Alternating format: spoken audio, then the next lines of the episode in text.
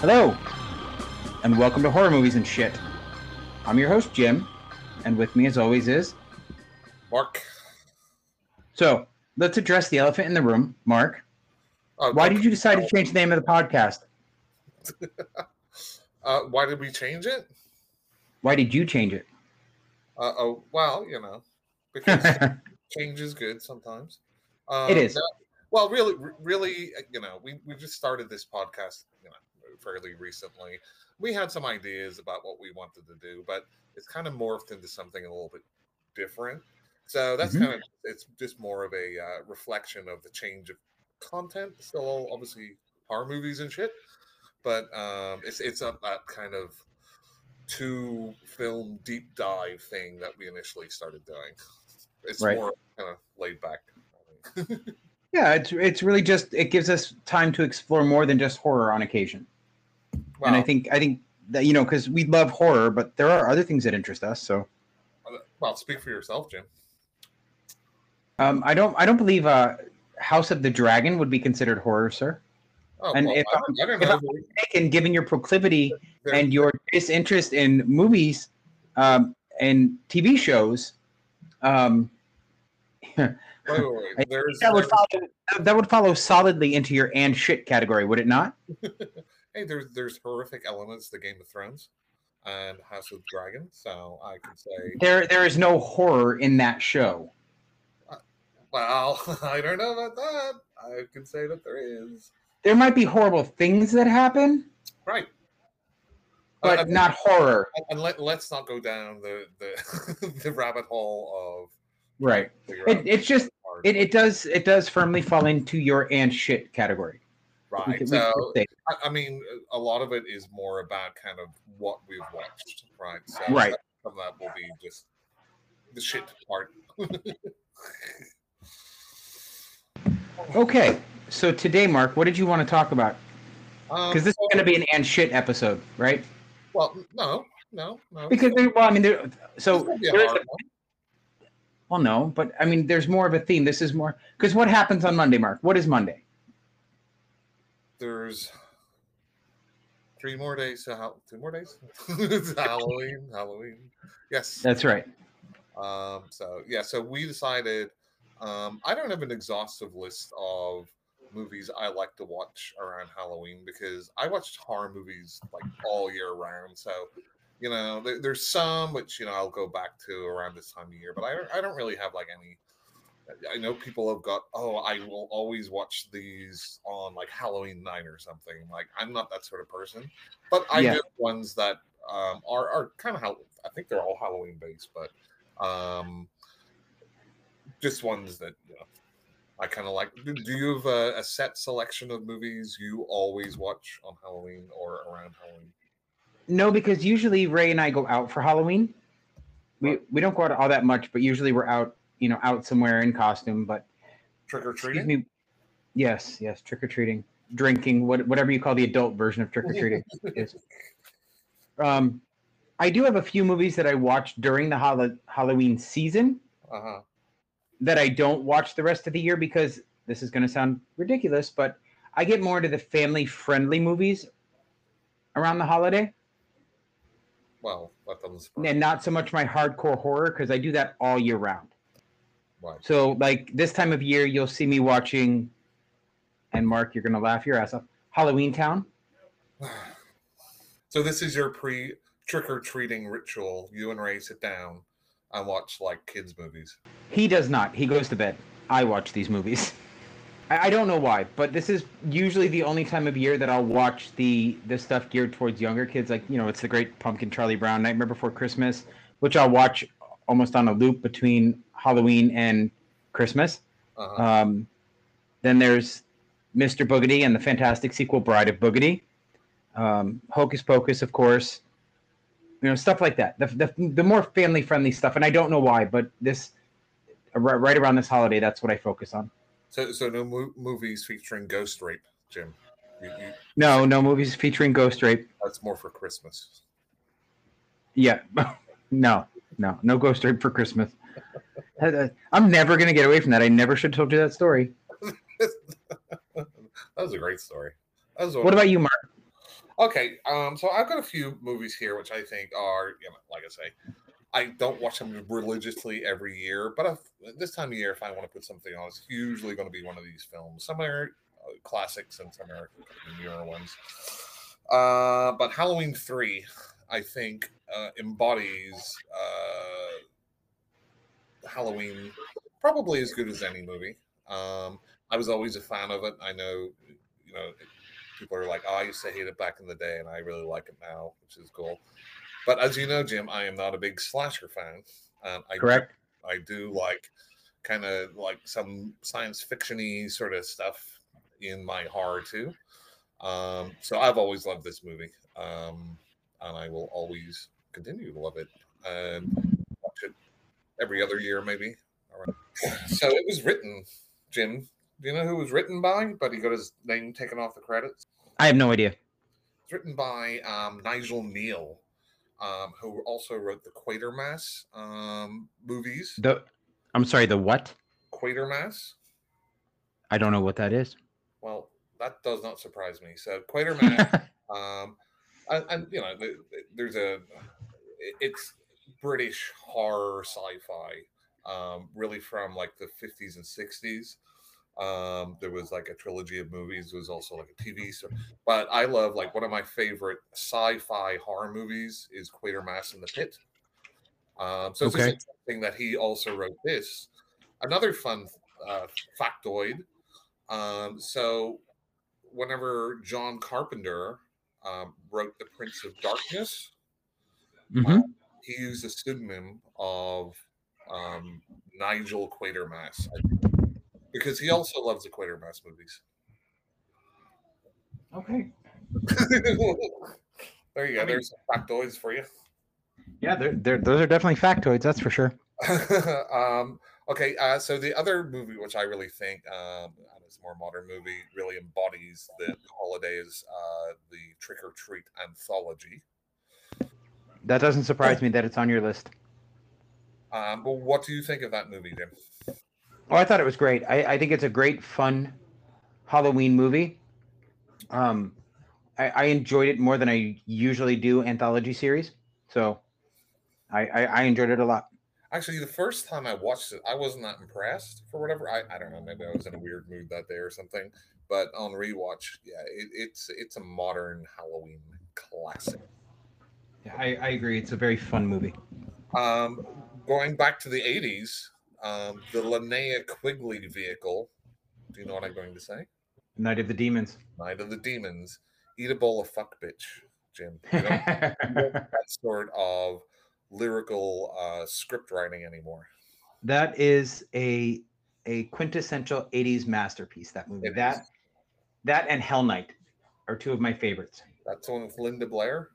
Is that- yeah Yeah. yes takes place on halloween in a castle how could you not love it Oh yeah, yeah. I only watched that for the first time. I think about a year ago. really that surprises me There's just some movies um, which, for whatever reason, in the '80s, I should have definitely seen. It's like Dead Heat.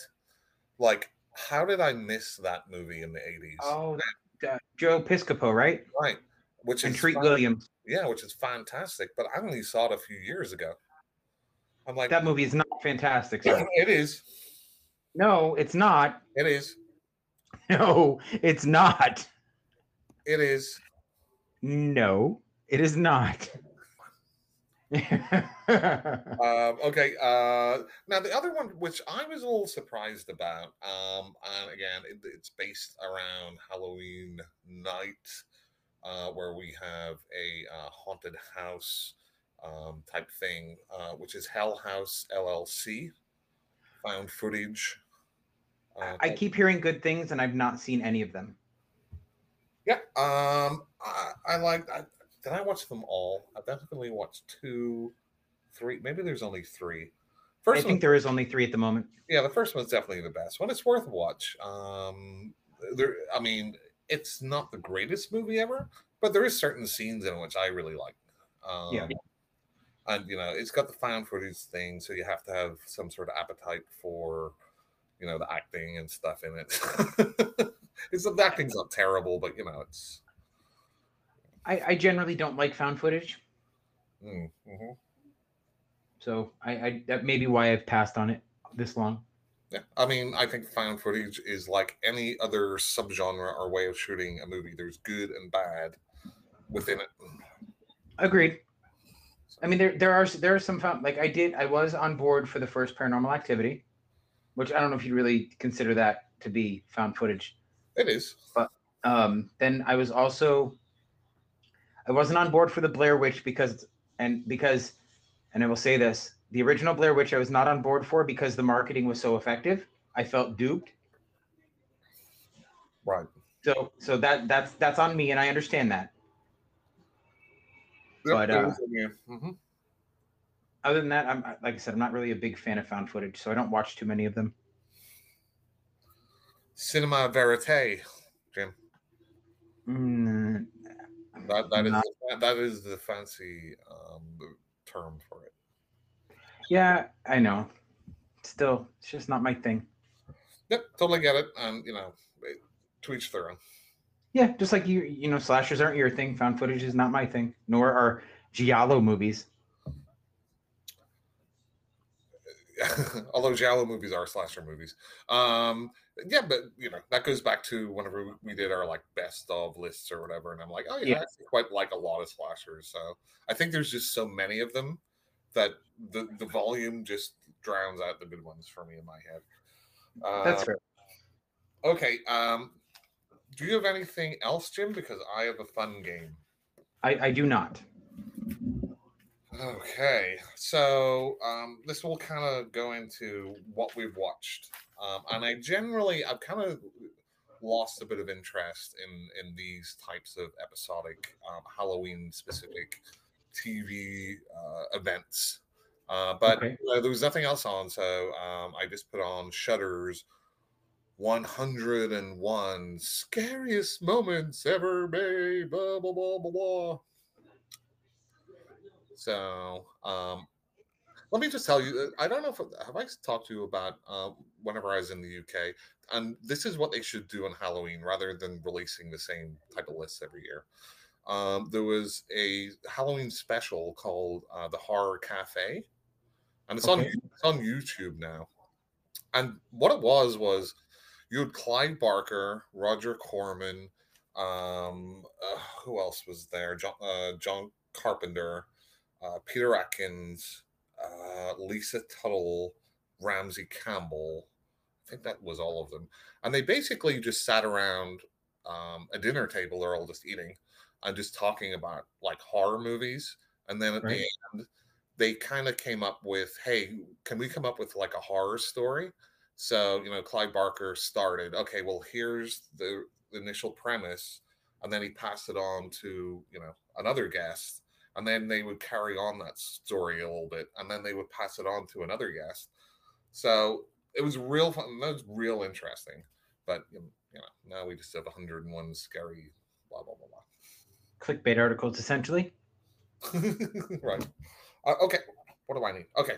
So uh, what I'm going to do, Jim, I'm going to ask you um, if you've seen the movie number one, and if you can guess which scary moment, and if, I can remember what they said too, um, that they brought up. And some of them brought up multiple moments, so you know, you could take a Okay. shot. All right. I'm so game. it follows, Jim. Yes, I've seen that movie. Okay. What do you think the um one of the The only scene in that in any way to me was any good was the death on the beach. Okay. Moving on. Yeah, I didn't get through the whole 101. I think I'm down to like three episodes, but the last episode is just like the top 10. So I've Hmm. got a lot here. So we'll just we'll just run through this and uh if you want Okay. to talk about. Uh the next one was uh El Orphanage, The Orphanage. Have you seen that? I have not. Okay, th- this is highly recommended. It's a Spanish horror movie. Yep. They plaster Guillermo del Toro presents, but it is a superior haunted house, haunted orphanage um, movie. I highly recommend it. I, I did at one point go to put that on, but I wound up instead watching The Devil's Backbone, Mm. is another um, orphanage type movie. It's fantastic. Yeah, um, I thought the orphanage was okay. I was not blown away by it. Um, You but- should check out The Devil's Backbone if you haven't seen oh, it already. sorry, the Devil's Backbone. I was not blown away by that. It was okay. I think. Yeah, I just thought it was very good. Okay. All right, moving swiftly along. Um, the uh, made-for-TV movie um, Salem's Lot. I'm going to say that they Have you seen it? yeah, I have. Yeah, of course. We and I'm gonna. I'm thinking the young boy outside the window asking to be let in. Yep. I think that one was probably obvious. I think a lot of people that would be like what they remember from that movie, It is the most iconic scene in that movie. right? Other than the makeup for the Nosferatu guy. Right. Um, okay, next up we have the uh, Christopher Lee um, vehicle, The Horror of Dracula. A hammer. I have not seen it. Okay. Uh, next, we have um, the uh, Bava classic, Black Sabbath. Have not seen it. Okay. Next, we have the Japanese, somewhat classic. No, I, actually, I don't really like this movie very much. Uh, Pulse. Yeah, no. no. Okay. We're striking out here. Uh, all right. I know you've seen the next one. Um, it's the uh, was it Liv Tyler or the other woman? The Stranger. Oh, God. Yeah. So the only the scene that really made me jump in that movie was when she shot her friend thinking it was an intruder. So that you've seen it, but now it's, Yes. it's the end point when they say, "Why are you doing this?" and they're like, "Because you were home" or whatever. That that was mediocre to me, and the the very last jump scare ruins the entire fucking movie. We shall not retread old ground. Okay, um, the next one is the uh, 1941 Universal classic, The Wolfman. Hmm. I have seen it. The only, and honestly, the only thing I remember is the transformation scene. I think that's the one they called out. Okay. And again, I'm just going by memory about like me wrong. eh, well, whatever. It's still a fun game. Uh, okay. Uh, sticking with the 1940s, we have the Val Lewton uh, classic, The Cat People. I only saw the one with Natasha Natasha Kinski. Okay. I did not see the original. Okay, sticking with some more of the uh, classics, uh, Alfred Hitchcock presents The Birds. You know, I'm. There are so many attack sequences in that film. I have no idea what they would have picked. Wait, so you've seen it? There. Yes, asked yes, I have. challenge him if you've seen it.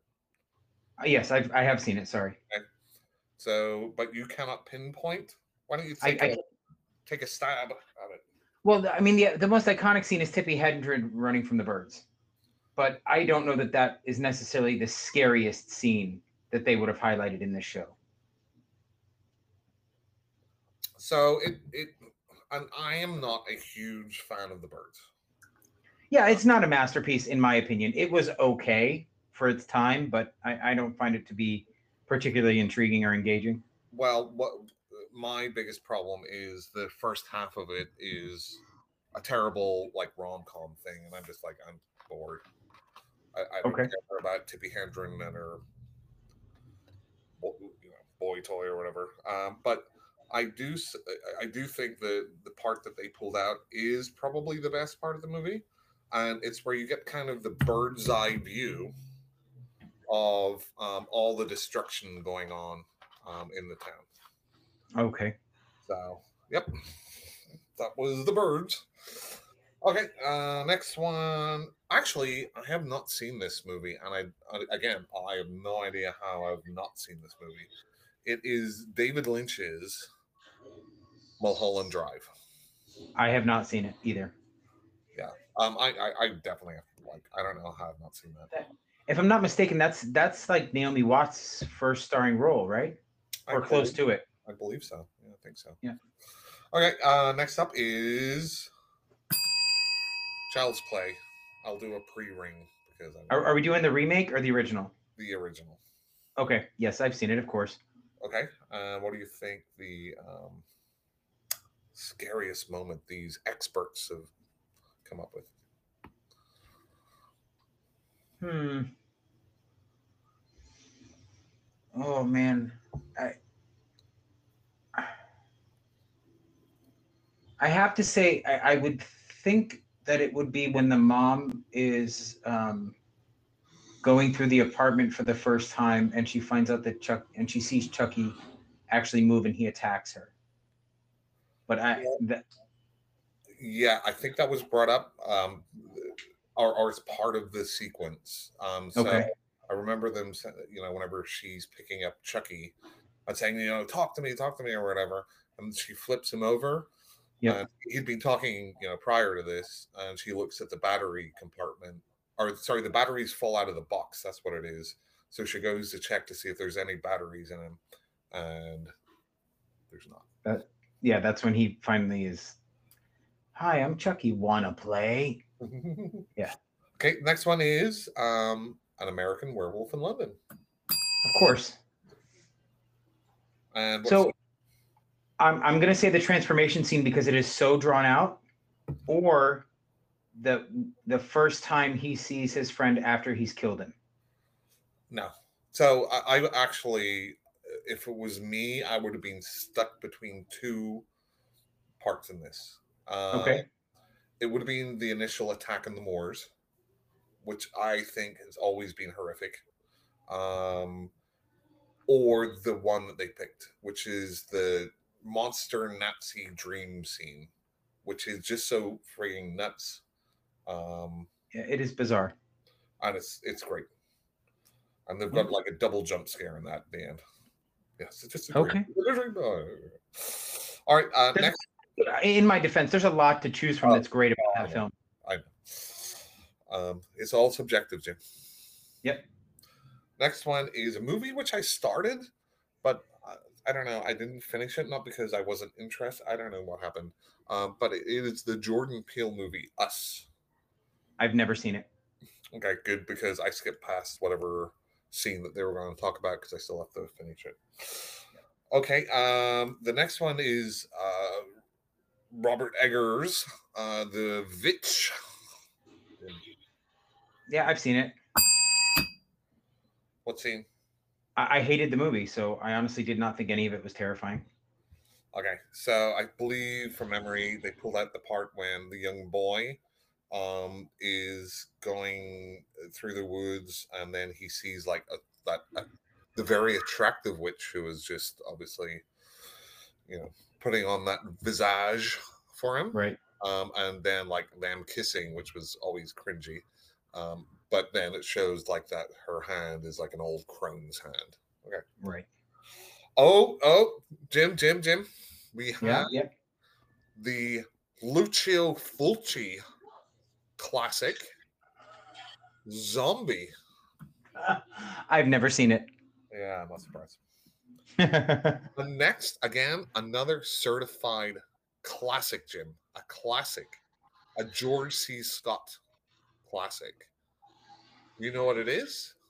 You're gonna say the changeling. I know. What, I know. It's The Changeling. Okay, so Mhm. you, you've obviously.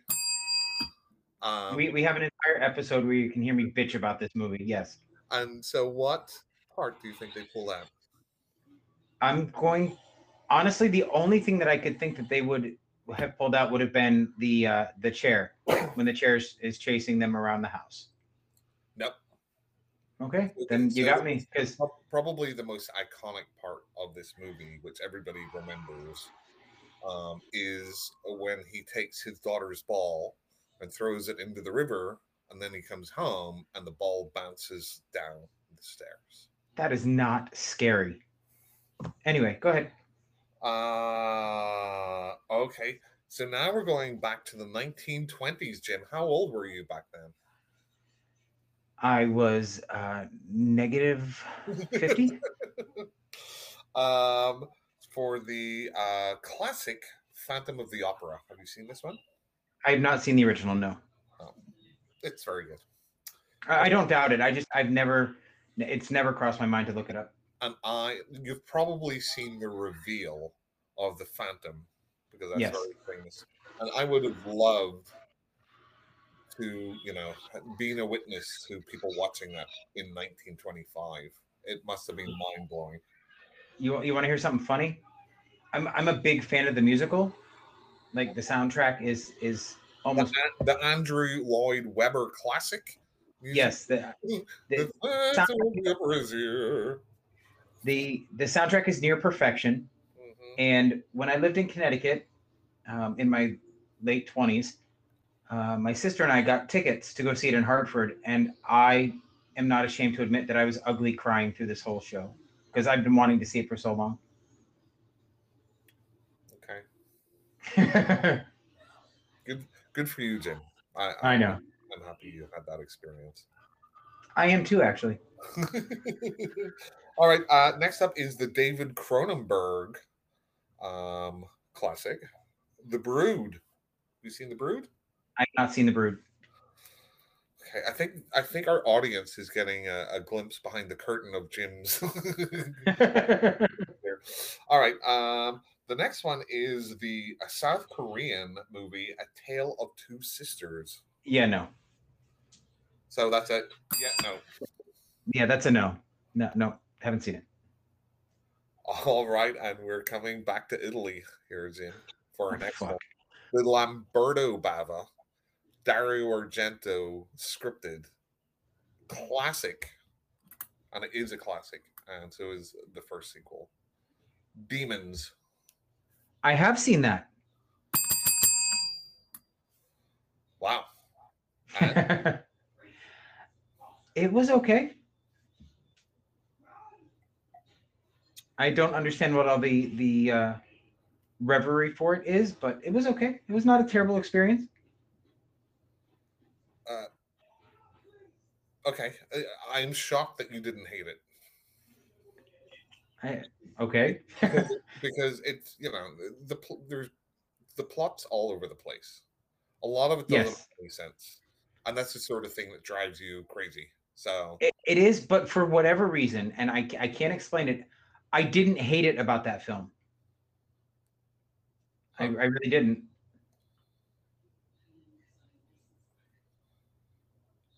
Mark, are you there?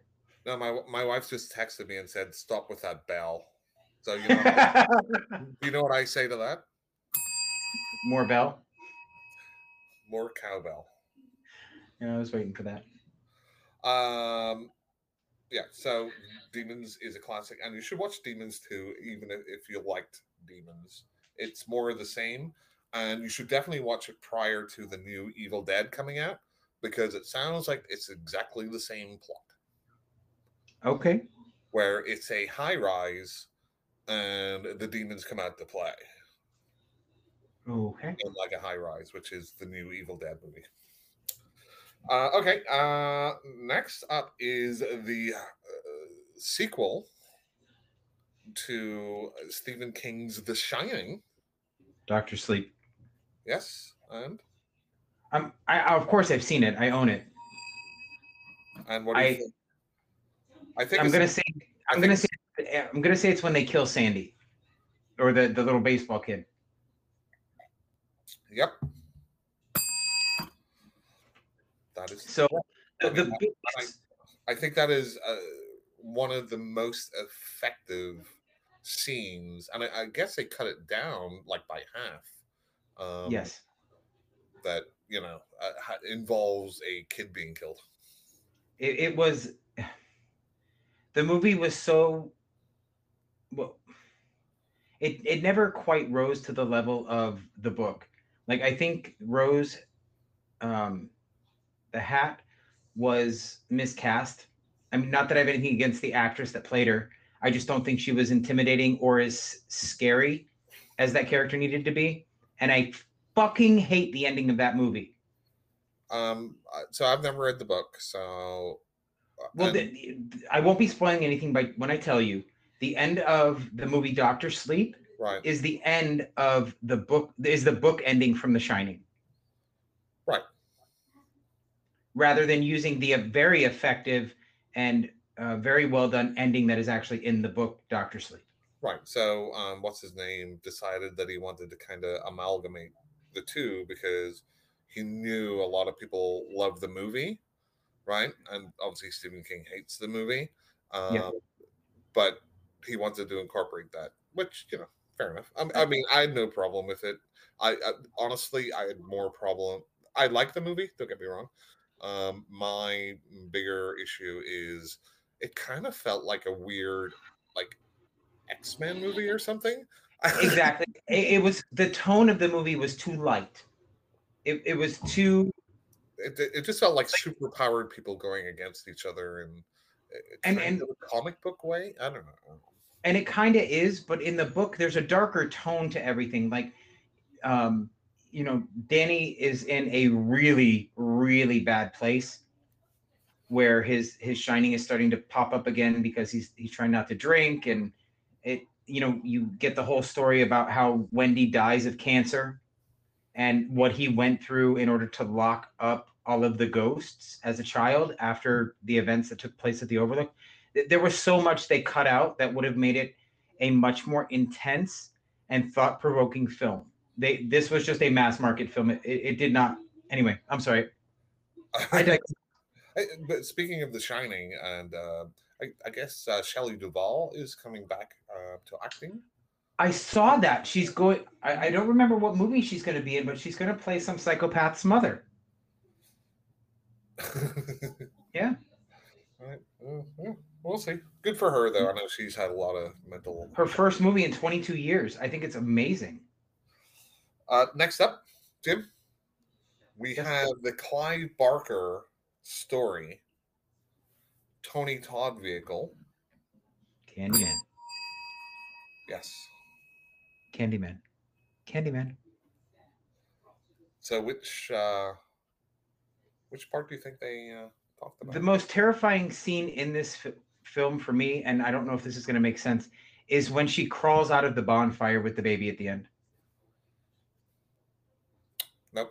Um, they talked I, about I, I'm not surprised, but that to me, that was the most horrific scene I had seen in a movie. well, that's going a little far, Jim.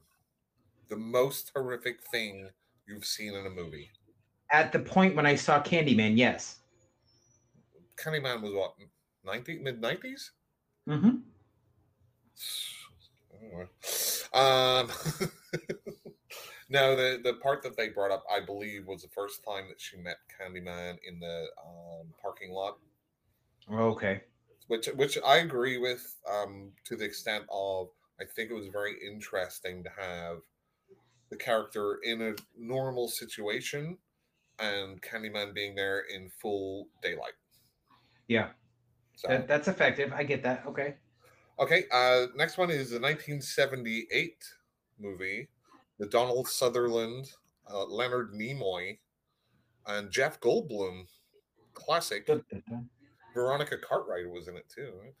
Um, do you know what I'm talking about? Invasion of the Body Snatchers. Okay. So, what do you think? Which part? Honestly, I'm gonna go with the um, the only. I mean, I, I only I've not seen this movie in so long that the only thing that sticks out in my head is the iconic scene with Donald Sutherland pointing after he becomes a pod person. Yes, I believe that's what they did. Okay. Okay. Moving, moving on swiftly to uh, Sam Raimi and Bruce Campbell in the original Yes. Evil Dead. Of course. Of course, I've seen it. Mhm. And I'm going to tell you that the worst scene in this film for me was the tree rape.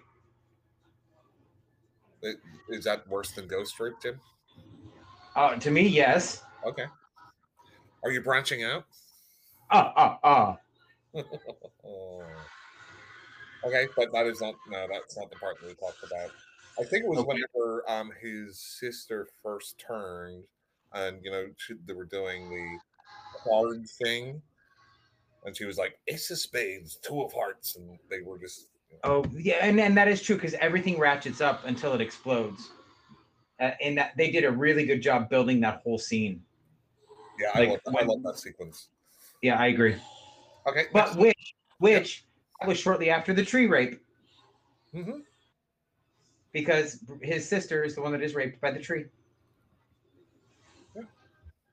Okay, next. Works out. Okay. Um. Next up is uh, Zack Snyder remake of Dawn of the Dead. Never saw it. I haven't seen the original or the remake. What? Jim, We've had this conversation, Mark. Okay. Next up is um, Natalie Portman in Black Swan no or Annihilation. Annihilation. Okay, I've seen them both. So So, what part in, in Annihilation do you think they brought up? I think that they're going to bring up the bear scene where they're hiding in the house and the bear's walking by. Which is horrific. It is that is that that was a very well done creature feature. Um, the ending gets a little goofy and silly, in my opinion, but I, I thought that was really that mo- that movie was really well done. Yeah, I love the the movie. Uh, next up is one of your favorites. I'm going to pre-ding you, Jim. Okay, Cujo. of course, of course, I love that movie. Um, I think it's they're going to probably pick the point where the son starts having his asthma attack. This one I'm trying to think what they picked, so I don't remember. so let's, okay. let's, let's go with that one, but I don't think I, I don't think it was that part. I think it was when Cujo first turned, but I don't know. I don't remember. Uh, next up, another David Cronenberg classic. The Fly. What? Uh, I have to say the most disturbing sequence in this movie was when he was in the bathroom pulling out his teeth. For me, Um, I think from memory, it was the arm wrestling scene. oh yeah, okay. Uh, next up, the um, quote unquote musical, Jim, uh, The Wicker Man, the original. I, I've not seen either of them. Um, you should check out the original because it's a classic. Um, you should check out the Nicolas Cage one because it's hilarious. Okay. Uh, okay, we're going back in time again, Jim. Have you ever seen Nosferatu? I actually own it on DVD. Okay, and I'm pr- I would have to guess it would be when Count Orlok first attacks. When when he's first, you know, when you first see him on screen is the only is the only thing I could think that they would that they would pick for a film that old. I mean, honestly. I think so. I'm trying to remember. Um, but sure, let's go with that one. Okay. Uh, uh, next up is um, oh a, a movie which I just watched recently because it just came out recently. The Night House, Jim. oh, The Night House? Yes. Is that the underwater movie? No, that's the Deep House, Jim. Oh, okay. I'm getting these confused. The Night House. Re- refresh my memory. So this is one where um, it's a woman uh, whose husband has recently killed himself, Okay. and she's like in this lake house, and then she starts to to discover things about his past which she didn't know about, and there's a supernatural angle on it. this does not sound familiar to me. Now you you mightn't have seen it, but I think it's on HB. I think it's on HBO. Okay, I- I'll look it up then. I highly recommend it. Uh, ready. I thought it was very good. Uh, next up is uh, a little movie you may or may not have heard of James Cameron's Aliens. What? What is that? yeah, I know, right? Never heard of that. As I have my little vibrating xenomorph right next to me. Right. Yes, of course I've seen it. Um, let's see. it's either going to be the scene where Ripley and Newt get locked into medbay with the face hugger, or when they when the colonial marines are first uh, attacked under the um, the nuclear core. Um, I believe, from memory, it was the scene of Newt and Ripley getting attacked by the facehuggers, which is a fantastic scene, especially from especially wise, right? Like the way they shot those facehuggers was amazing. It was. It was fantastic. I mean, well, I mean, you you know as well as anybody who's ever listened to this show that that is one of my favorite franchises ever, up to the Prometheus garbage. Uh, I have serious issues with some of the sequels. It's not to say that I don't maybe not like them, but there's just a lot. I'm just like, why? Why did you make that decision? That's that was enough. I, I don't disagree with that. However, I do still love the the four original installments. Yeah, uh, first two, and then the other two are like, eh. I see. I think th- I think three to me is like season of the witches. You either love it or you hate it, and I loved it. I thought it was, I thought it was a great um, new way to keep that claustrophobic feel. Personally, I, I'm sorry to, you know, call you a liar, Jim. I thought it was just okay, so it wasn't a love it or hate it for me. Okay, well that's fair. All right, next up, everybody's favorite kid in the Babadook. Oh fuck me! Yeah, I've seen it. I, I have no idea because this movie is straight garbage. Um, I don't think this movie is garbage. I think this movie is fairly good. Um, I don't get. Well, I I kind of do. People say that kid is super annoying, but that's he's supposed to be. He's supposed to be driving his frigging mom like fucking crazy. I have never wanted a child in a movie to die as much as I did that kid. So props to the kid for being extremely effective in his role. Yep. However, no. Um, as far as the part, I don't remember which part they talked about. Anyway, next up is the uh, remake, basically, of Ingmar Bergman's um, classic, The Virgin Spring. Which which movie am I talking about, Jim? The only one that even comes to mind at all would be Midsummer. I have no idea. Uh, no, it is uh, Wes Craven, um, uh, The Last House on the Left. Really? Huh. Mm-hmm. If you watch uh, The Virgin Spring, which is a very good movie too.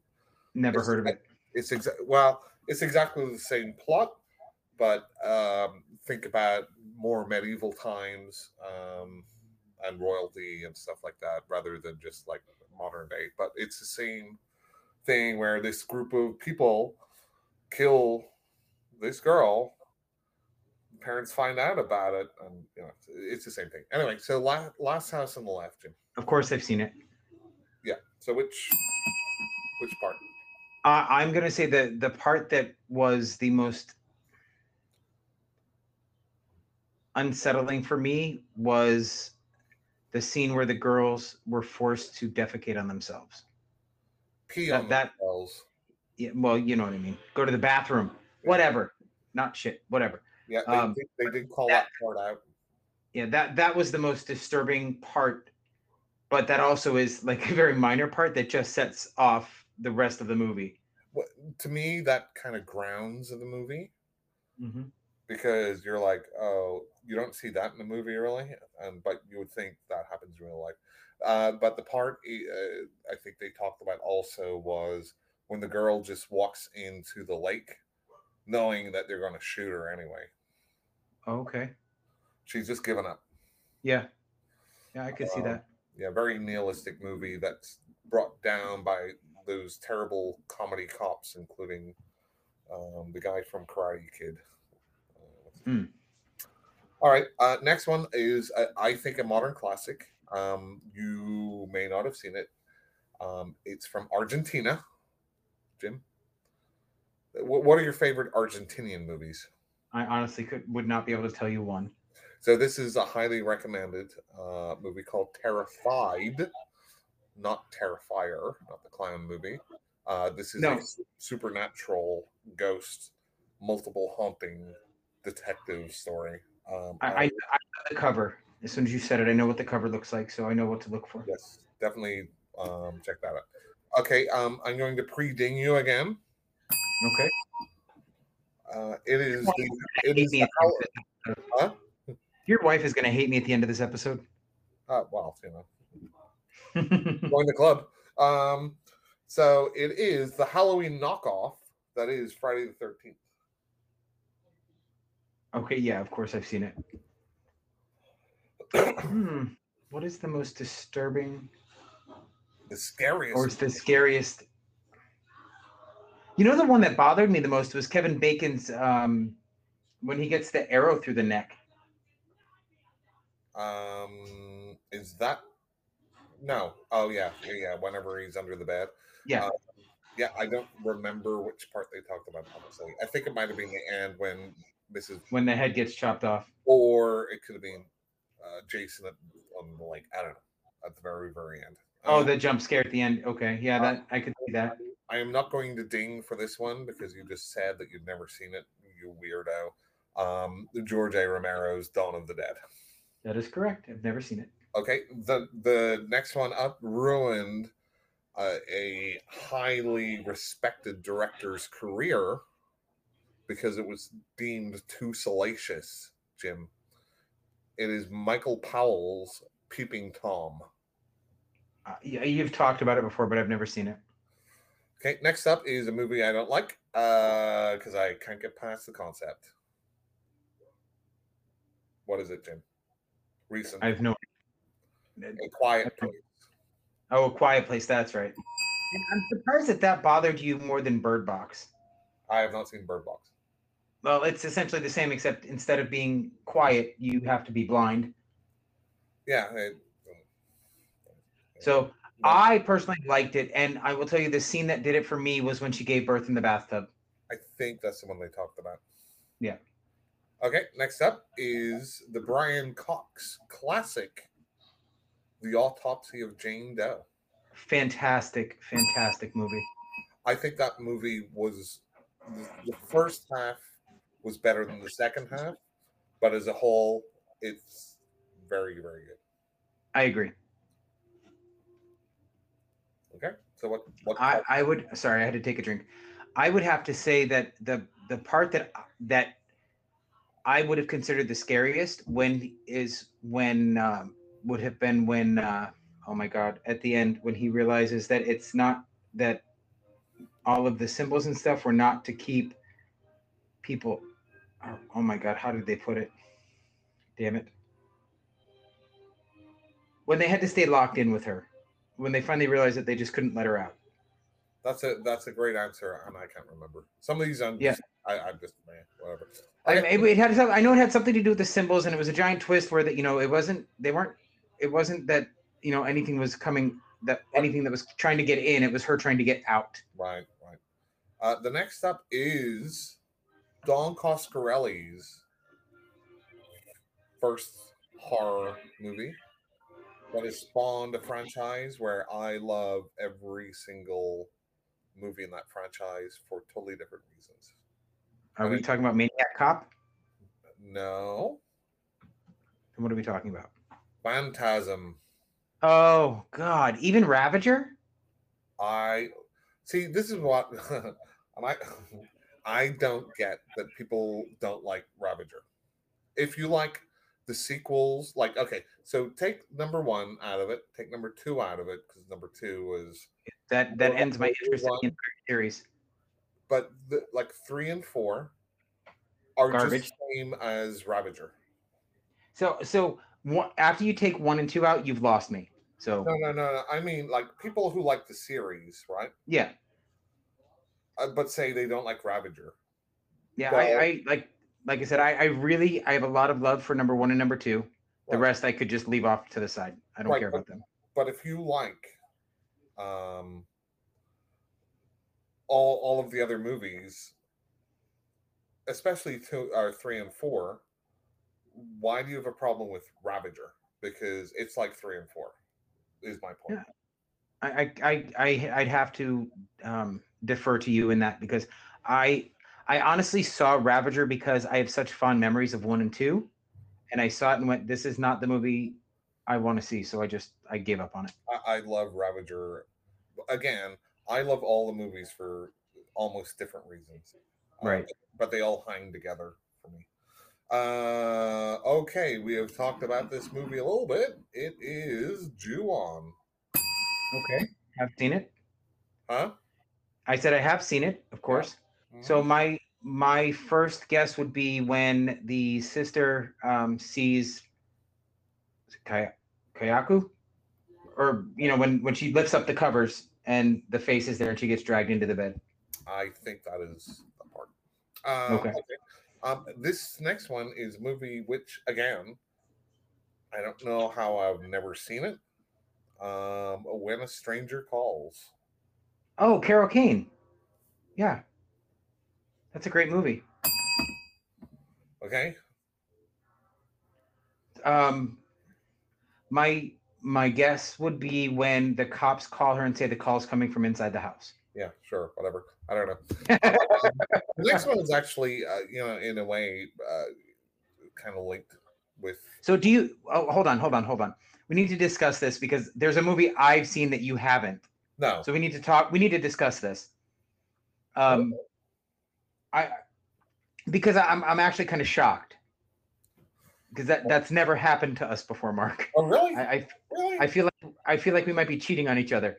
Um, Wow. this so this movie is um is fantastic. Do you know? Do you even know the premise of this Yes. movie? yeah, it's a it's Okay. like a Halloween sort of. Well, it's a Not it's it's so- a girl stuck in the house, and then she's getting calls from a crazy person. uh, no.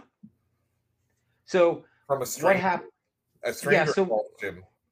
right a stranger calls um and he he she's not stuck in the house But she's she finds out sh- she is babysitting but i i forget if it's th- th- like around half to just before the third act of the film she realizes that he's already killed the children Oh, spoiler! Yeah well i mean it's the movie came out in what 81 i don't think i'm spoiling know, but- shit But you know, I haven't seen it. no, it's not a spoiler because there's so much more to this movie than just that. Um, but like I said, there's there's so much more that happens other than her just being in the house. And then the sequel was just as good, um, when a stranger calls back, because it takes the final girl from the first movie and she is trying to help somebody that's going through the same situation. Yeah, I'll get around to it. You should. That's I'm, It's, it surprised me about Carol Kane because I've only known her from her comedic stuff. I don't know who that is. Um, she was uh, Andy Kaufman's wife on Remember- Taxi. Remember who you were talking? Oh, she was on Taxi. Yes, she was. Ca- I She was um, Andy Kaufman's wife. but yeah, I wouldn't know. I wouldn't know her from uh, Chopped Liver. Have you seen Scrooged? Yeah, She hits Bill Murray with a toaster. I I've only seen that a couple of times. Uh, have you seen The Princess Bride? Um, not all the way through. Oh Jesus Christ! Never mind. Jim, um, uh, let me reiterate to you: I am a horror fan. Um, yes, you are. However, there are some staples that should be enjoyed, sir. um, The Princess Bride is one of them. That is a fantastic cheesy '80s movie. you know? It, it's it's kind of like um, the Monster Squad. I feel like growing up in the '80s, I should I should have, as a kid, I should have seen the Monster Squad because, I agree. but I never did. It, it's just Right. weird. Anyway, uh, next up is again uh, maybe something that's slightly related to when a stranger calls. It is the Bob Clark classic pre-Halloween slasher of Black Christmas. I've seen the original, but only once, and it was many, many years ago. So I have no idea what they could possibly have picked. I, I think uh, from memory they picked the so one of the that was really good. Um, so one of the girls uh, was killed, and then he's like puts her in the attic, Mm-hmm. and Oh, with her face wrapped. Yeah, and then like they never find her. Right. Um, and Bob Clark also directed which very famous Christmas movie? I have no idea. You'll you'll shoot your eye out, Jim. Oh yeah, A Christmas Story, which they're making a sequel to. But isn't it funny? He he did Black to go from Christmas, the extreme and then the he also did that. Yeah, that is pretty funny.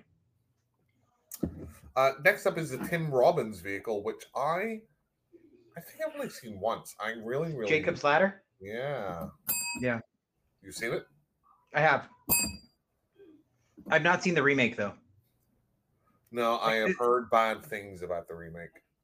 But I, I need to revisit the original because I've only Yeah. seen um like when it was released. So I, same here, and I always, for whatever reason, conflate that and Serpent in the Rainbow. I can see that because they're both kind of dreamlike. Right. Yeah, I, I always, I, I always get one mixed up with the other all the time. So I, I have no idea what they would have picked because it's been many years since I've seen that.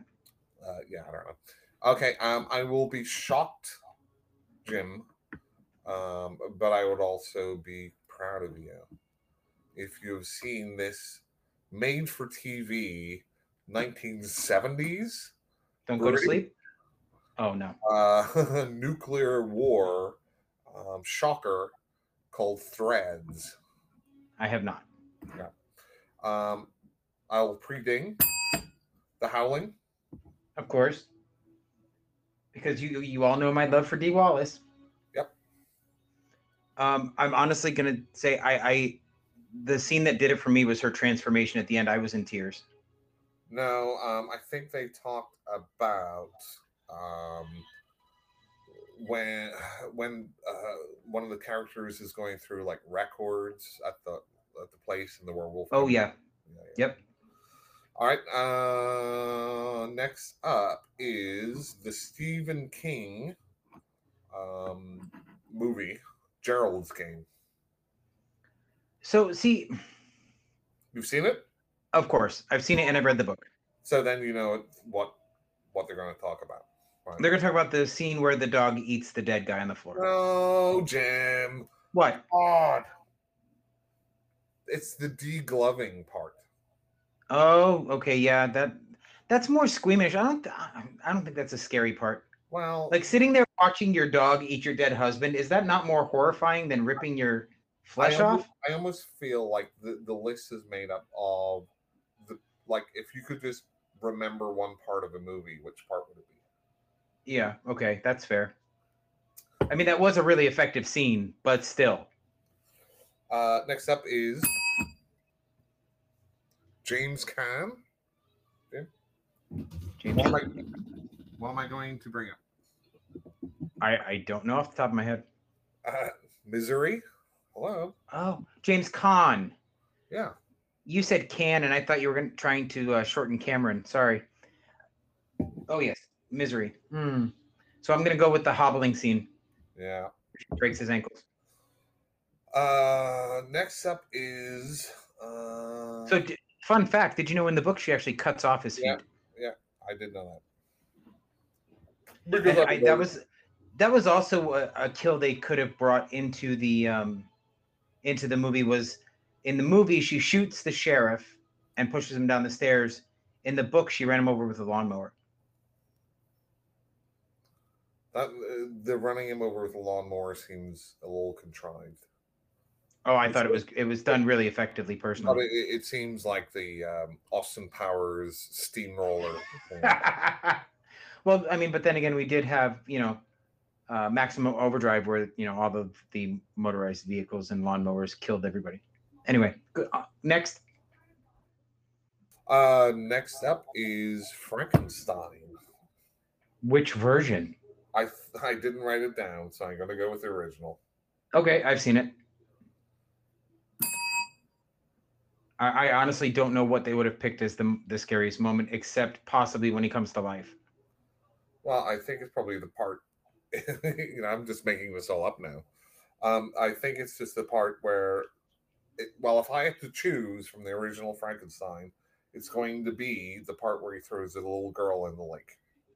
Okay, I could see that maybe. Uh, because that was, I mean, imagine how shocking that was back then too. Yeah, that's true. That would have been next. Uh,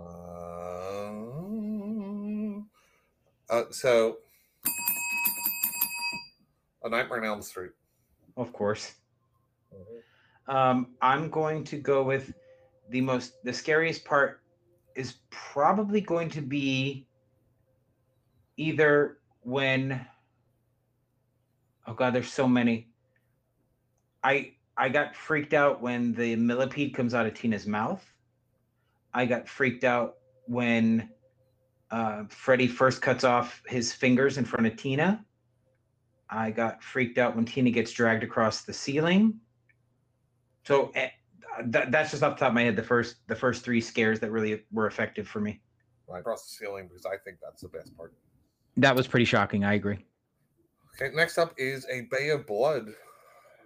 Jim? never heard of it Italian classic. Um, it, it really is a precursor to Friday the 13th. Okay. Um, There are a lot of, in fact, they stole the scene where um, the spear goes through the couple on the bed oh from A Bay of Blood, okay which is another Bava movie.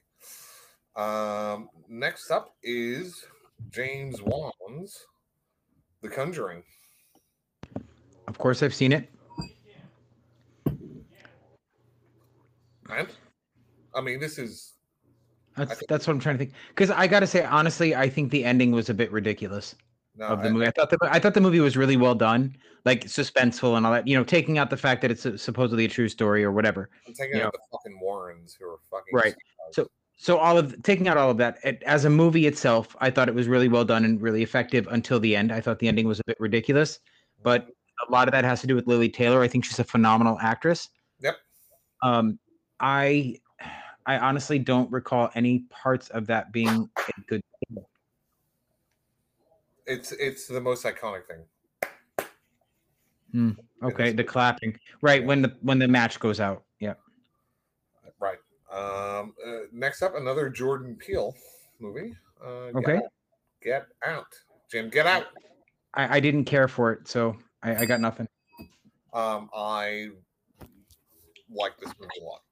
I, I know we, we disagree on that, and I think we got it down to the fact that I just couldn't identify with any aspect of the movie, so that I couldn't relate to anything. So I, I, it's not to say it was a bad movie; it just never connected with me. The next one is kind of a strange one because they pull Wait, wait, wait you didn't, you didn't. What's the scariest part of Get Oh, Out? uh, Get Out. It's whenever she does the uh, teacup thing and he falls down. Okay, Um, yeah. Next up is a weird one because um, it's a specific episode of a specific series, which okay, I have not seen, and it's the new Twin Peaks series. Uh, okay. I've I've seen it. It is episode eight. Episode eight.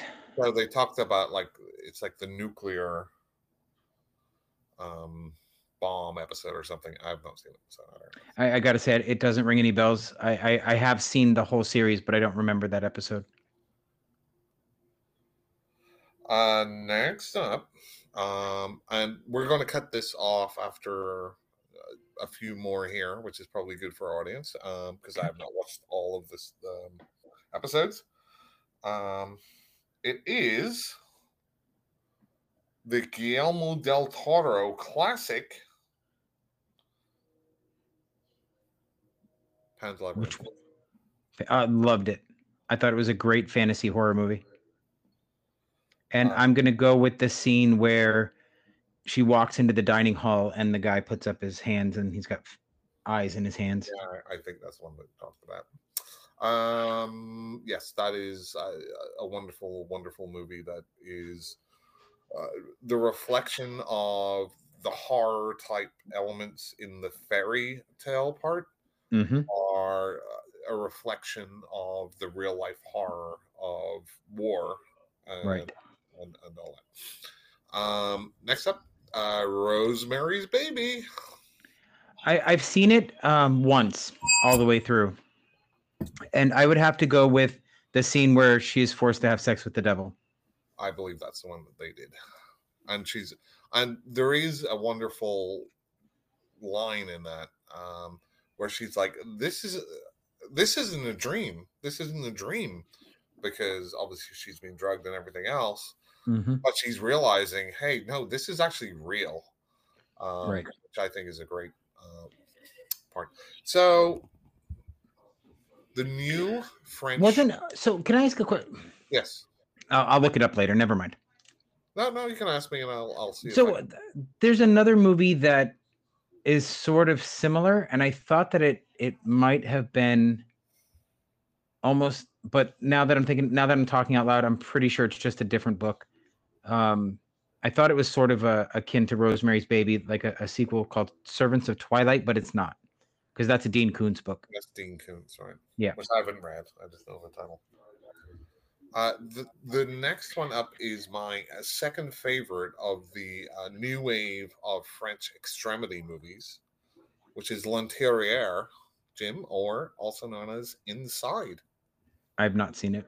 Inside is fantastic. You should watch it. Well, you have that now. I now have that and Martyrs both on my plate. So Yeah, don't watch. Mar- I, I feel like we have to do like a watch along for Martyrs. okay, but inside um is uh, it, it's so good it's so good and you know the Okay. pre- you know the premise right of that no, so it's it's a home invasion movie um there's a woman who's lost her husband okay, but she's pregnant by him and she's like nine months pregnant uh, basically. Um and it's like uh, christmas eve or new year's eve and um uh, uh, like a, a week or i don't know a, a little bit prior to that she's involved in a car crash. And she then is alone at home on this like eve um with somebody stalking her okay. uh, That sounds like something I could get into. it, it, it is brutal though. I, I'm okay with brutal. Yeah. Um, okay, the next up, the David David Fincher, um, Brad Pitt, Morgan Freeman. Seven. Yes. What's in the box? What's in the box? um, I gotta say, the most effective scare in this one for me was when they saw the man or the the murder victim for gluttony. Um, no, that's not the one that they picked. Okay, what did they pick? The sloth. Sloth, really? So yeah, because it's got that jump scare in it. I, I don't remember that scene, so No, oh, I'll, I'll, I'll, I'll say okay. That's the emaciated guy on the bed, and the cop goes up to him and says, "You deserve this," and then because they think he's dead, he's all like, and Yeah, I, I haven't seen Seven since it came out, so I, it, it doesn't ring any bells. So sticking with Fincher here, uh, we have another serial killer movie, but based on real life. Do you know what it is? No. Zodiac. Oh, I have not seen that one. Okay. Um, the next movie that they have, although I prefer the sequel, but the original is still very good. Twenty eight days later. I did enjoy that movie. Um, I honestly, I, I don't know. I, I would guess it's going to be when they're first attacked by the monkey in that facility when they're walking.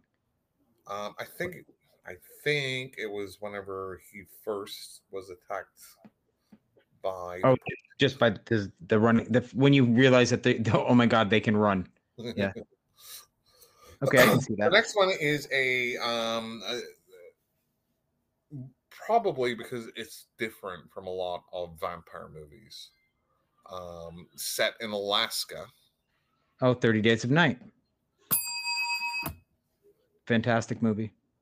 So which Really part, well done. which part? Um, I would have to say it's probably when the lady gets dragged back under the building at the beginning. That that was that was my first scare in that film. Uh no, uh similar to the birds. Um it's where they have kind of the overhead camera um, Okay. showing all the destruction that they're doing. Um, Yeah, I, I don't find that shot scary personally, but okay, whatever. Teach his own. Yeah. I, I mean, I think it is a very effective um, shot scene. I because I, don't, I don't. I don't disagree that it's effective. I just don't find it as a scary moment. I don't define it as a scary moment in that movie. There's so much other stuff that you could have taken from that film. but- um, yeah, I, yeah, but I but I think that that overhead shot really has you know the color palette that they were looking for. Mhm. The red blood on the white snow. The, the movie, the movie. I, I honestly don't have any problems with that movie. I think it's really well done. I think it's really well shot. It's beautiful. It's beautiful in, in its in its brutality. Yeah, I think sense? it's pretty good. Yeah. Um. All right. So I will pre-ding you. This was the only uh, or the first horror movie. I'll say horror movie uh, that won Best Picture. The Exorcist. Nope, it didn't win Best Picture. Oh no, that did best makeup. Sorry. I I don't know. Silence of the Lambs. Of course, I've seen it. Yep. Um. Oh. I, I, I don't I don't know what scene they would have. I mean, my guess is that they're going to do the fava bean scene, but that's the be, only because it's the most iconic from the movie. I don't remember, but what I'll say is, I think whenever he's beating the police officers in the cell, Yeah. is the best scene. Um, as far Yeah. as being kind of like, wow, Sir Anthony Hopkins plays a great fucking psycho. He did in Magic, and he does in this one too. is he a psycho in Magic? I think, he, yeah, he's he's had some sort of mental break. That's how I always took that film. Uh, or- or was he driven to madness?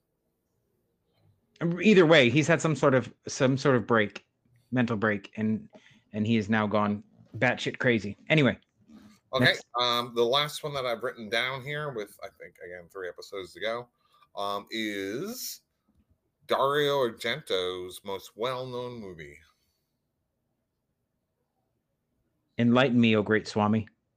Suspiria. Oh, yeah. See, I've, I've never seen the original. I'd only seen the remake. Then you get a But I'm still gonna say that dance didn't. Isn't that dance scene like a, almost shot for shot from the original? no. There is no such um, scene. Really?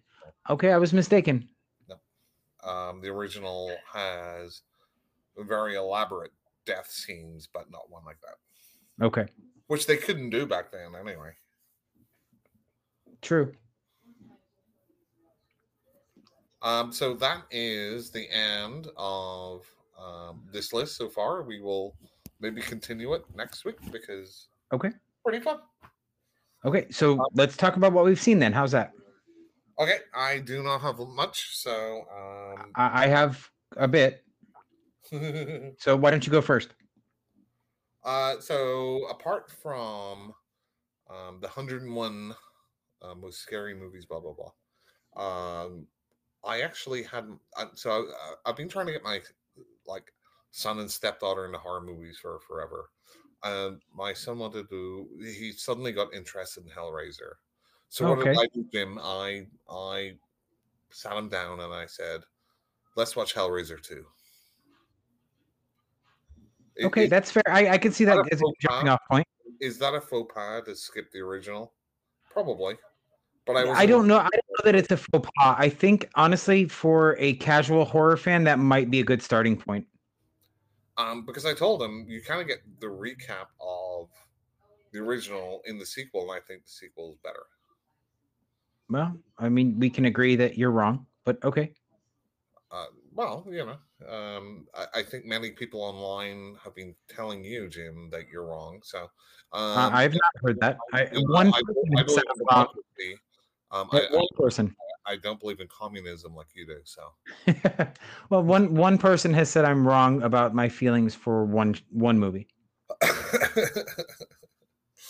um, I So- would like to say that most of our listeners that have engaged online have agreed with me, but that's Well, neither here nor there. well, I mean, if you take your mom out of it, Jim, then Then know, there's still one more. There's still one more. Yeah, but but your alter ego online doesn't count either. Um, hey, Sarah Cooper is not my alter ego. Just saying. Well, I don't know. It's a brave new world, Jim. Um, but um, again, uh, like I asked him because he's not seen a lot of horror movies. He he watched a couple of the Saw movies, and I said, like, what did you think of this one? He's like, wow. He was his his mind was kind of blown. Like, yeah, because it's so imaginative, right? He's right. He'd seen like Saw in a very you know, it's not realistic, but it's set in the real world. It's not like Hellraiser. Yeah, no, not at all. So he was like, "Wow, that's that's you know, it's crazy." And I'm like, "Did you like it?" And he said, "Yeah, I really did." And I'm like, "Yeah, there's ten other ones that you have to watch now." Yeah. um, so uh, the the last thing I don't know why I haven't watched much this week, but the last thing that I watched uh, was the Cabinet of Curiosities episode. I have I have also started that show. and I just skipped to I saw that they had uh, Dreams in the Witch House, um, which is one of my favorite Lovecraft um, stories. Okay. Uh, so I just watched that one. I, I haven't seen that episode yet. I saw the first three. Lot 36 was very reminiscent of the Twilight Zone movie where the uh, racist guy in the bar gets transported back to Vietnam. It, it had a lot of cues from that movie, and it was fantastic. Um, Hang on, what? No, no, just repeat that one second. So what? happens in it, So n- this is I'm talking about Twilight Zone, the movie. right? Yeah, yeah, yeah. There is a, a man, a racist guy gets So- walking out of a bar and somehow winds up back in Vietnam. Vic Morrow, Yeah, Vic Morrow. who got his yeah. So um, the, this the first episode is called Lot 36, and it's about a guy who has he is a vet suffering from PTSD. He is extremely racist, Mhm. um, and he buys storage units. And in one storage unit, he finds a seance table, along with three volumes of books. And they find a buyer who's very, very interested, and they go back to try and find the fourth volume. And that's all I'm going to say because I don't want to give anything away. These episodes are very are not very long. At the most, they're for they're what an hour. But so far, this is this is like a revival of the old Twilight Zone. I think it's done really, really well. So for the uh, for the episode I watched, um, and it's interesting because uh, again, it's it's one of Lovecraft's most famous stories. Um, it was uh, an episode of Masters of Horror, um, Okay. which I thought they did pretty well. Um, this one, you know, it's introduced by Guillermo del Toro, right? And this Yep. one really leaned heavily into some of the could almost say like Pan's Labyrinth, like fantastical fairy tale parts of it. Um, for the first like 20 minutes, it was not this, you know, the short story, which is fine because it's a short story and you need to probably flesh it out a little bit. Right. Um, but you know, it, it was still interesting what the, the angle they took on it. Um, and beautifully shot. Um, I'll be watching more of these. So um, I I think I think you're you're going to be um, very happy you did because so far, I think I'm up to episode four, four or five, and I've not been disappointed at all. Right, and I was, just, I was just looking through like some of the, like the names of the episodes, and I guess they're doing other um, Lovecraft ones because they have Pickman's model on there. Yeah, I just watched that one. I just that watched that one this morning.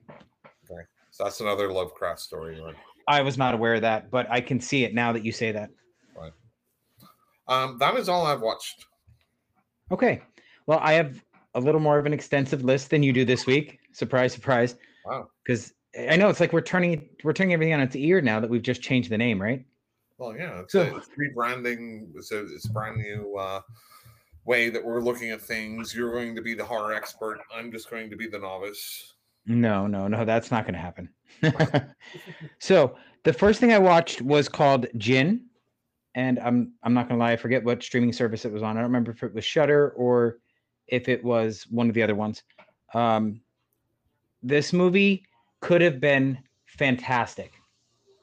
but their inability to maintain a cohesive um, thought process for the main character really does a disservice. So this, oh, my xenomorph just started vibrating again. Sorry. um, uh, no, sorry to everybody. Just to let you know that Jim has a vibrating toy that he's interrupting this podcast. That's right. That's right. I do. So this this is this this movie is about a young boy who is mute, and his mother has committed suicide, and his father has moved them into a new apartment. In this new apartment, he finds a spell book where he can conjure a jinn who will grant your one wish if you survive until after midnight in its presence. And the jinn in this movie is it, it's exactly what it normally is. It, it twists everything. It, it makes it horrible, but you never actually see the jinn. It always takes the guise of your worst fear. So in his case, he kept reliving the suicide of his mother, which he apparently witnessed, um, and a few other things. But his father has gone to work because he's an overnight radio announcer, so he's stuck in this house in this house with these monsters and these these horrors that are going on. Um, the the in a he sorry, makes is it Jinn voiced by Robin Williams? No, oh. no, he's not. Um, that would be a little difficult, given that the movie was made last year. he's a he's a genie, Jim. So I don't. Uh, maybe, maybe, maybe. Um, the, the so in in this movie, the kid makes some very smart decisions, and then he makes some really stupid decisions, and it it just it threw the whole thing off because he never stays consistent. And like, there's one scene where the I, I don't know how, but the the guise that the jinn has taken is his dead mother, but for some reason she's blind and all he has to do is stand still for her to miss him. Okay. So you know, it's just it it was that that did it in for me was the inability for it to just stay on a consistent level, but yet he knows enough to um, reprogram his phone to call somebody. So it, it just it didn't it didn't hold up for me. It, it could have been great, but it just wasn't. So what is uh, Jim's rating for this? One that would be a two. A two. Okay. Mm-hmm. So you, uh, so you, so you really enjoyed it for the most part. Oh, it was fantastic. Okay. The next one is going to be a solid one. A so solid this, okay. a solid one. It's uh, Aquarium of the Dead. Oh, yeah. This is a Vivica A. Fox vehicle that is shot over six days in an aquarium. Imagine, and essentially what happens is the something um, seems fishy to me, Jim. Ha ha ha! So the entirety of the horror deals with an oct- a zombified octopus that has escaped into a tunnel system above the tanks and above their heads. And Vivica A. Fox is the security manager, but she's also a computer hacker. Because, you know, being security manager, she can't get into the security system, so she has to hack into it. I don't know. But it doesn't make sense. It's garbage film. Um, the I, next, I, Jim, sorry, I do like cephalopods. Oh, I do like cephalopods. You just don't ever see it. It just growls at you from the tunnel system. Do cephalopods growl, Jim, in real life? I I don't know. I've never heard one before. Yeah, me neither. Right. So Maybe. the next thing, the next thing I watched was Deadstream. Okay. It was it was not bad. It was it was okay for what it was. I thought it was it was a decent a decent shot. Um, I know that the guy that wrote it is also the star, right? If I'm not mistaken. Did you see what I mean uh, whenever I talked about it? It's very like obviously they love Evil Dead too. Yeah, I did. I did see a lot of that in this, 100. percent um, So the next one, I if you haven't seen it, Mark, you'll really like this. It's called Grimcutty. It's on Hulu. Okay. So this movie is inspired by remember the Momo Panic, where yeah. kids were, you know, but there really was no panic. When you say panic, you mean just so, like people talking? Like, pa- right. Pa- parents were freaking out because of the quote unquote Momo challenge, but nothing was ever actually happening. Nobody ever saw anything. Well, no, because it was it was a stupid like creepy pasta thing or something. Right? right. So this takes direct aim at that, and Grimcutty is this internet thing that's happening. Nobody really knows where it came from or how it started. Um, but once you see him, he is coming after you, and he forces you to cut him, cut yourself. Um, I, I don't want to spoil it for anybody, but I thought this one was super effective in communicating the paranoia that surrounds internet um, hoaxes like this while still giving it uh, grounding in the real world. So it was it was really well done. It, it I, I liked this movie a lot. Um, Jim, do you think the uh, movie would have been um, less effective if the characters used critical thinking? No, I think that that yes, I do think I think it would have been much less effective because there would have been no movie. right. um, okay. Um, um, so because it's a movie, right? It's not a series or anything. Right. It's just a movie. Um, but the entire premise of the movie is paranoia is what's feeding it. So the only reason it's showing up is because everybody's freaking out about it. Okay, so it's like um, mass hallucination type thing, right? it's not really a hallucination well, not, not, hallucination but you know like but, the, but yes it, it is it is like a mass hysteria thing yes. Mass hysteria that's that's what it is. Yep. I did also begin american horror story nyc i have che- i checked out of american horror story back in i think it was season five hotel right i i i just i stopped altogether this season um i several of my friends have said you really have to watch it. It's really good. It's really well done this year.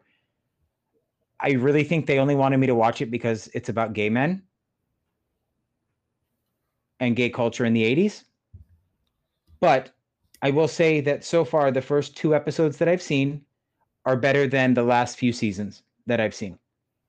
Yeah, uh, American Horror Story for me. My wife watches it. I've mm-hmm. tried to get into it a couple of times. It's never really happened for me. It's just like there, it's it's just uh, it feels scattershot and just like moments the, of this and moments of that. But I don't know. The first three seasons, in my opinion, are the best. After that, you can pretty much just shoot everything else by the wayside. Um, we already talked about Cabinet of Curiosities. Yep. So then I have two audiobooks that I've listened to, both actually, believe it or not, horror. Wow. So the first was The Shuddering by Ania Ahlborn, which is about these creatures that attack people on a ski slope. And if I'm being honest, it was totally boring. I, I could not get into the story at all. I wound up just stopping listening to it. I did not finish. sounded like good, like B movie material. Yeah, it could have been, but for whatever reason, be it the story or the narrator, I don't know. But I just could not get into this story at all. Um, the next that I'm listening to right now that I started is The Sorrows by Jonathan Janz. Mm-hmm. Let's talk about this for a minute. You know my thing with uh, gratuitous sex, right? Yes. I, I just I don't I don't need sex just for having sex in a story. This this book has a lot of sex in it. Okay. But only f- for the sole purpose of taking your un your discomfort and the horror that these people are committing, the horrible acts these people are committing to the next level. It's not just to have sex in the story. So it's not bothering me as much in this book. So and I'm a tool. Yeah, it's used as a tool rather than just well, let's fuck. You know, quote unquote a tool. Yeah, there's one scene where um, this couple is um, they go almost insane. The son, one of the characters, I think his name is Chris, says that this is the night my parents turned into monsters. And he doesn't mean that literally, but they get into this knockdown drag out fight. They wind up having sex, like brutal sex, to where the mother gets the crap beat out of her. And then the father turns his anger on the maid. And as he's having sex with her, he sees his son has come into the room and is paying attention. And he drops the woman out a window. Well, as you do. Right. right. Well, uh, so I should I should say that this takes place on a remote island called the Sorrows, and it's a replica of a cat a 14th century castle that the, this guy has had built because he's apparently very wealthy. And so anyway, but that's that's my point. Like, there's another scene where this girl's having a dream. There's there's a lot of the um, the haunting of Hill House in this book, or not the haunting of Hill House. I'm sorry, just the haunting right. there, there's a lot of uh, throat callbacks, and this this was inspired very heavily by that movie, like the the loud banging and you know, oh my god, what's on the other side of the door? Right. And then you get a scene where one of the characters is having a fever dream about this creature coming in and having sex with her. And at first she's aroused, but then it turns into a, a horror moment where it's ripping and tearing into her as it's continuing to go at her. It, it's just it's very intense, and it's. I think that's probably why it doesn't bother me as much, is because it's used as a tool to further the horrors of this of this storyline, not just for the sake of having sex in a story. But so far, this is a great book. I, I'm really I'm, I'm enjoying it because it's so horrific, and it's it's not necessarily about monsters yet. It's more about the horrors that people commit upon each other. Um, I thought Jim, all everyone was nice to each other. No, Mark, I- you may want to refill because I think you're a quart low again. okay. Well, uh, at least you're enjoying one out of two audiobooks, so that's Yeah, that's true. Um, I, yeah, that is true. I, I'm definitely enjoying this book.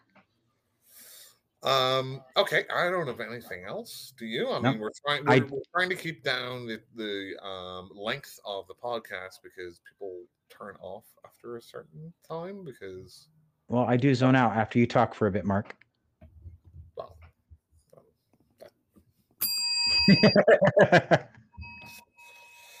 I don't blame you.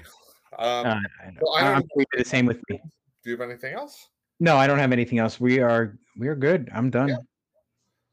So I do want to mention that we do still have the uh, Facebook group, the uh, horror movies and shit um, Facebook group. We do. Um, we are still available on pretty much every platform you could ever want to get your podcast on. So go ahead and give us a follow. Um, and that's really it, Mark. and thanks to our tens of fans, and hopefully my audio is uh, sufficiently good enough for certain complaining uh, fans. Do you hear that, Idra? I told him. I told him. She will complain that, that your accent's not heavy enough yet, though. Ah, what you talking about, you big Egypt, Jim?